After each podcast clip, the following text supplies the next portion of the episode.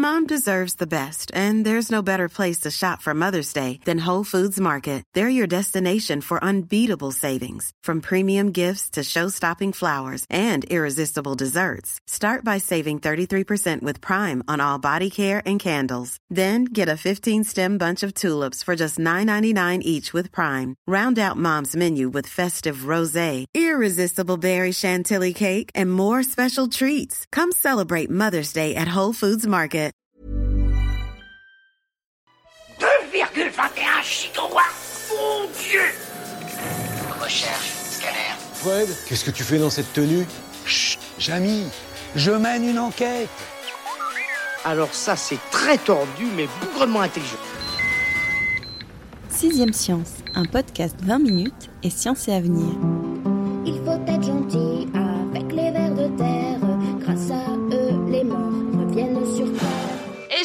Regarde, pour notre partie de pêche, j'ai trouvé plein de vers de terre. On les appelle aussi lombriques.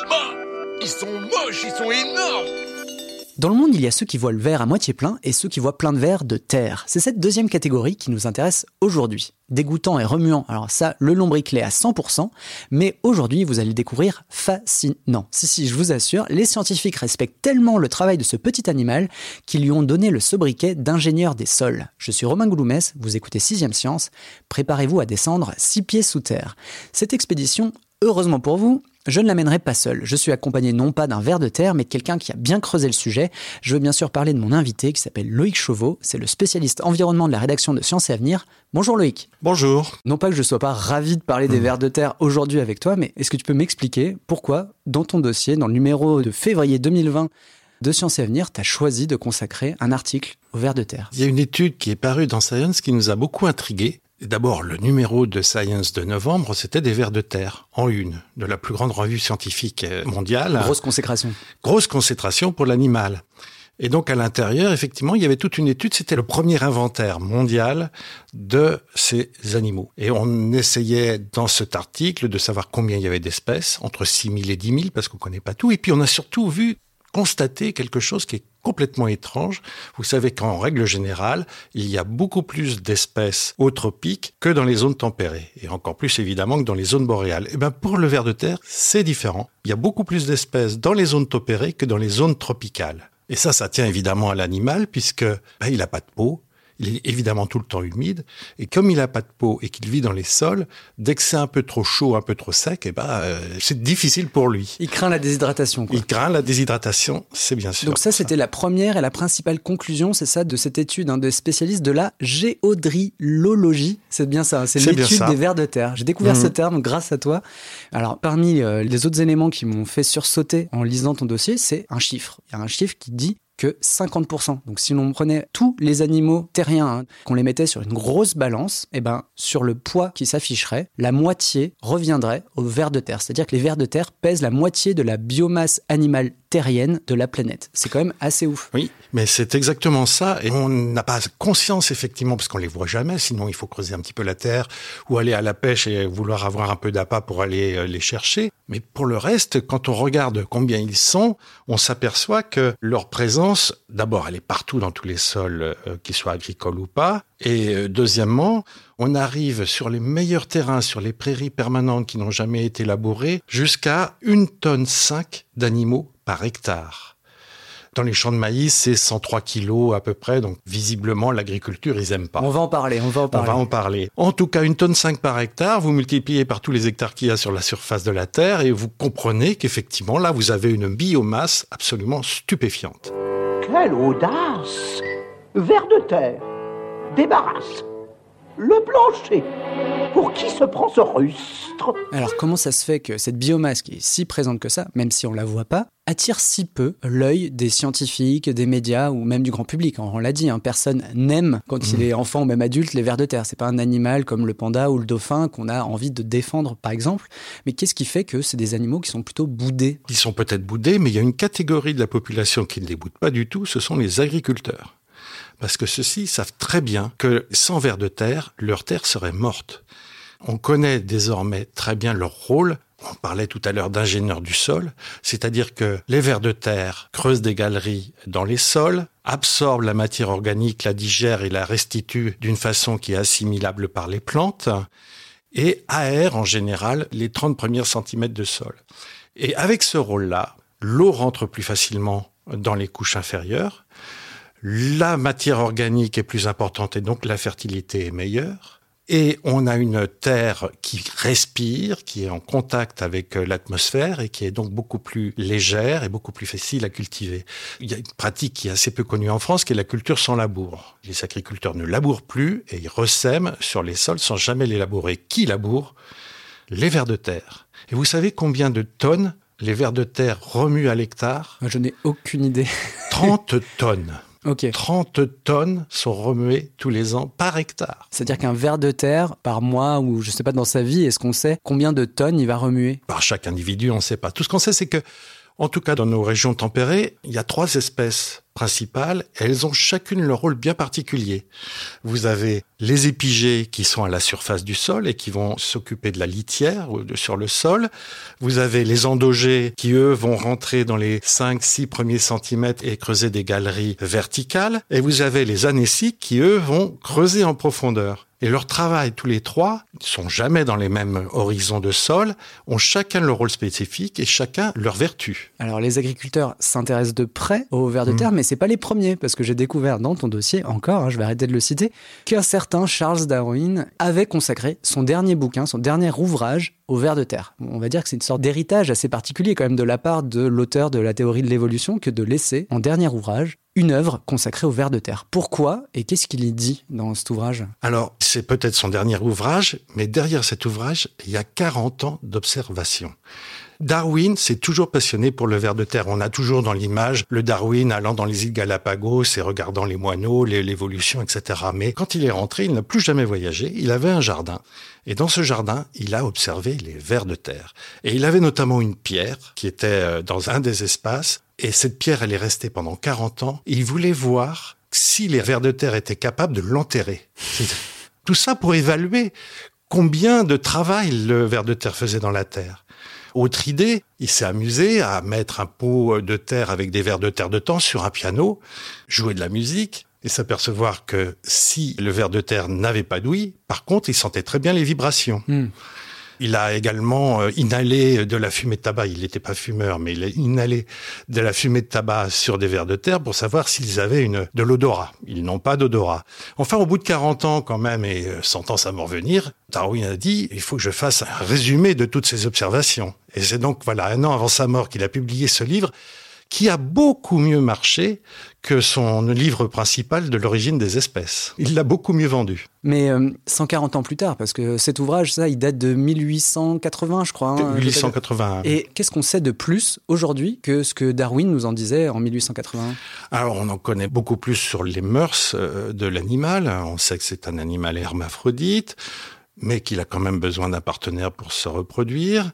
On sait qu'il est composé de petits anneaux euh, les uns derrière les autres, que chaque anneau est comporté de huit poils, ce que Darwin ne pouvait pas constater. On sait également euh, que son mode de vie l'oblige à avoir des milieux quand même plutôt humides. Et euh, c'est justement la question qui se pose maintenant et sur laquelle les scientifiques se penchent beaucoup, c'est de savoir comment cet animal va résister au réchauffement climatique. C'est effectivement, on a moins d'humidité dans les sols. Je pense que les vers de terre seront les premières victimes. Je suis pas tout seul à le penser, mais une bonne partie de la communauté scientifique qui s'intéresse à la question ont de grandes craintes. Bizarre, hein Pas si froid que ça. Pour un mois d'avril, il fait même chaud. Je me disais aussi, c'est à cause du réchauffement de la planète. C'était plus rude dans le temps, non? Tu m'ouvres la porte pour la question qui allait suivre. C'est que bah, quand on parle de réchauffement climatique, on pense aux ours polaires, à la fonte des glaces, mais pas du tout aux vers de terre. Alors dans quelle mesure ces animaux souterrains, donc on pourrait imaginer relativement protégés au départ euh, du réchauffement climatique, dans quelle mesure ces animaux vont y être exposés et vont pâtir?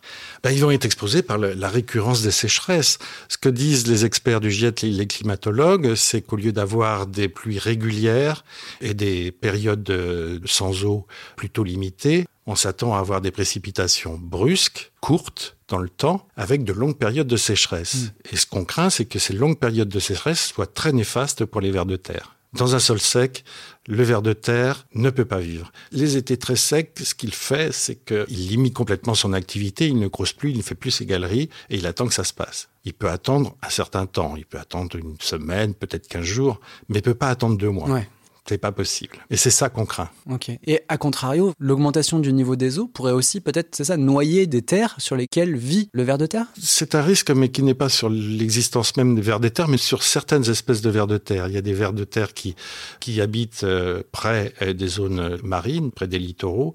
Et effectivement, si ces marais, par exemple, sont inondés, ces espèces endémiques peuvent disparaître. Alors, est-ce que la cause de ces animaux aujourd'hui, elle est entendue? Est-ce qu'on réagit euh, vis-à-vis de la menace climatique qui pèse aussi sur eux On évoquera une autre menace qui est celle des pesticides, ce genre de choses. Mais déjà, euh, de ce point de vue, les enjeux sont quand même assez importants. Tu as rappelé le rôle des vers de terre dans la gestion et la fertilité des sols. Est-ce qu'aujourd'hui, on a des défenseurs ou des politiques qui sont à l'écoute des vers de terre? Alors, je vais vous surprendre, mais oui. Et Oui, de plus en plus, pas. et jusqu'au plus haut euh, niveau euh, européen, par exemple. Tout simplement parce que on s'aperçoit que l'agriculture productiviste a d'énormes impacts environnementaux et qu'elle n'est pas si rentable que ça. Et puis, en plus, elle émet énormément de gaz à effet de serre. Donc, tous les programmes actuels politiques se penchent vers l'agroécologie, l'agroforesterie et l'agriculture bio, évidemment. Et toutes ces formes d'agriculture sont favorables aux vers de terre. Et d'ailleurs, ces formes d'agriculture ont bien besoin des vers de terre. Parce que c'est eux qui vont justement permettre d'aérer les sols sans qu'on ait besoin d'avoir l'apport d'engrais ou de- d'intrants extérieurs. Ok. Justement, alors tu parles d'intrants, on parle éventuellement de pesticides. Enfin, qu'est-ce que ça fait dans une zone où on va justement, si on ne touche pas du tout au ver de terre, on utilise des pesticides, des engrais, quel est l'impact sur l'activité et même la population des vers de terre? Alors, euh, l'expérience a été faite par l'INRA. Bon, le constat est évident, les, les vers de terre n'aiment pas les pesticides. On a mesuré sur différents sols avec différentes cultures euh, l'impact de différents pesticides et à chaque fois on a des résultats qui montrent des abaissements de toutes les populations et principalement aussi des épigées, ceux qui vivent à la surface. Ce sont eux qui sont les plus menacés. À la rigueur, les anéciques peuvent aller un petit peu plus profondément pour éviter les poisons. Ils vont jusqu'à un mètre, c'est ça Jusqu'à un mètre, mais dans une région, un mètre, c'est déjà beaucoup. Et euh, donc, euh, l'INRA, par exemple, a calculé que si on de moitié les pesticides comme il est prévu par le plan Ecophyto, qui n'est pas du tout respecté d'ailleurs, mais si on rédigeait de moitié les épandages de pesticides, on aurait une remontée importante d'au moins un tiers de toutes les variétés de vers de terre. Il y a une relation directe. Les vers de terre, ils participent à la fertilité du sol, mais ils participent aussi à la vie d'autres animaux, d'autres espèces. Ça peut être les microbes, mais aussi les plantes qui sont dans ces zones-là. Alors ça, c'est un grand mystère. On a des signes extérieurs qu'effectivement les vers de terre ont un effet direct sur les plantes. À l'INRA à Dijon, ils ont fait une expérience assez simple. Ils ont pris une, plante de laboratoire qui s'appelle l'arabette et par mutation génétique, ils lui ont enlevé une hormone, l'auxine, qui est l'hormone de croissance des plantes. Donc a priori, ces plantes ne peuvent pas pousser. Et ils ont pris deux pots, un pot où il y a des vers de terre, avec une plante évidemment dedans, et une pot avec une arabette et pas de vers de terre. Et on s'aperçoit que l'arabette qui a des vers de terre à proximité, bien qu'elle n'ait pas d'hormone de croissance, pousse. Et alors ça, pour l'instant, on n'a pas d'explication, mais on se dit qu'effectivement, il y a une relation certainement chimique entre l'animal et la plante qui fait que la plante a un avantage autre que celui simplement d'avoir sa terre labourée et aérée, qui pourrait être une relation directe en quelque sorte. Ouais, dans ton dossier, tu parles même de vaccin euh, de la d'un du- anticorps, Ouais. mais c'est une hypothèse, ça n'a pas été prouvé. Et il y a pas mal d'équipes dans le monde, dont celle donc de l'INRA Dijon, qui s'intéressent beaucoup à la question en se disant, ben, si on arrive à trouver effectivement quelle est la relation, on aura peut-être une arme supplémentaire pour améliorer la santé des plantes sans utiliser de pesticides. Eh ben tant pis pour eux. Les vers gardent leurs secrets bien enfouis avec eux, en attendant que les chercheurs fassent toute la lumière sur ces ingénieurs de l'ombre. Pour approfondir vos connaissances à leur sujet, il n'y a qu'à ramper. Je vous propose oui, d'utiliser ce mode de déplacement jusqu'au libraire le plus proche et à vous jeter sur le numéro 876 de Science et Avenir.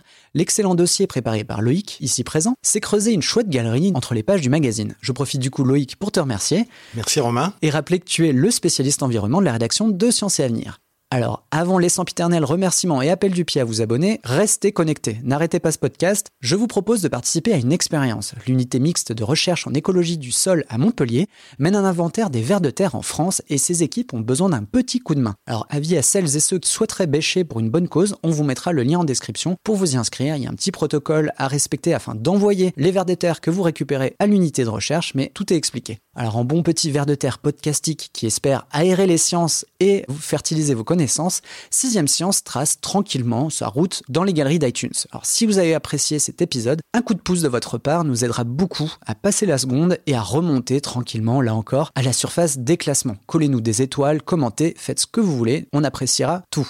Mais alors le plus important, c'est de vous abonner à notre podcast sur la plateforme de votre choix, aucun problème là-dessus, pour ne louper aucun de nos prochains épisodes. Sur ce, à dans deux semaines, et n'oubliez pas, on envoie de la science dans tous les sens.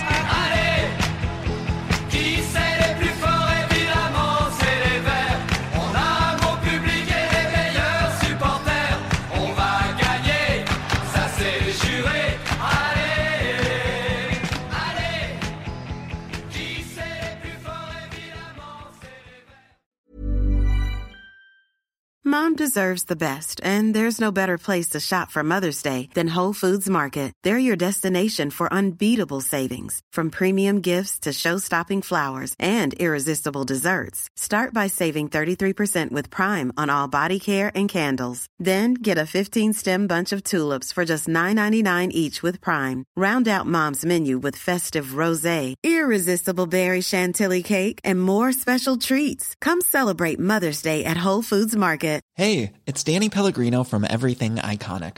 Ready to upgrade your style game without blowing your budget? Check out Quince. They've got all the good stuff shirts and polos, activewear, and fine leather goods, all at 50 to 80% less than other high end brands. And the best part? They're all about safe, ethical, and responsible manufacturing. Get that luxury vibe without the luxury price tag. Hit up quince.com slash upgrade for free shipping and 365 day returns on your next order. That's quince.com slash upgrade. On ne va pas se quitter comme ça. Vous avez aimé cet épisode? Sportif, généraliste, sexo ou scientifique, varié mais toujours bien informé. Découvrez les autres podcasts de la rédaction 20 minutes sur votre application d'écoute préférée ou directement sur podcast au pluriel.20minutes.fr. Et merci de nous avoir écoutés.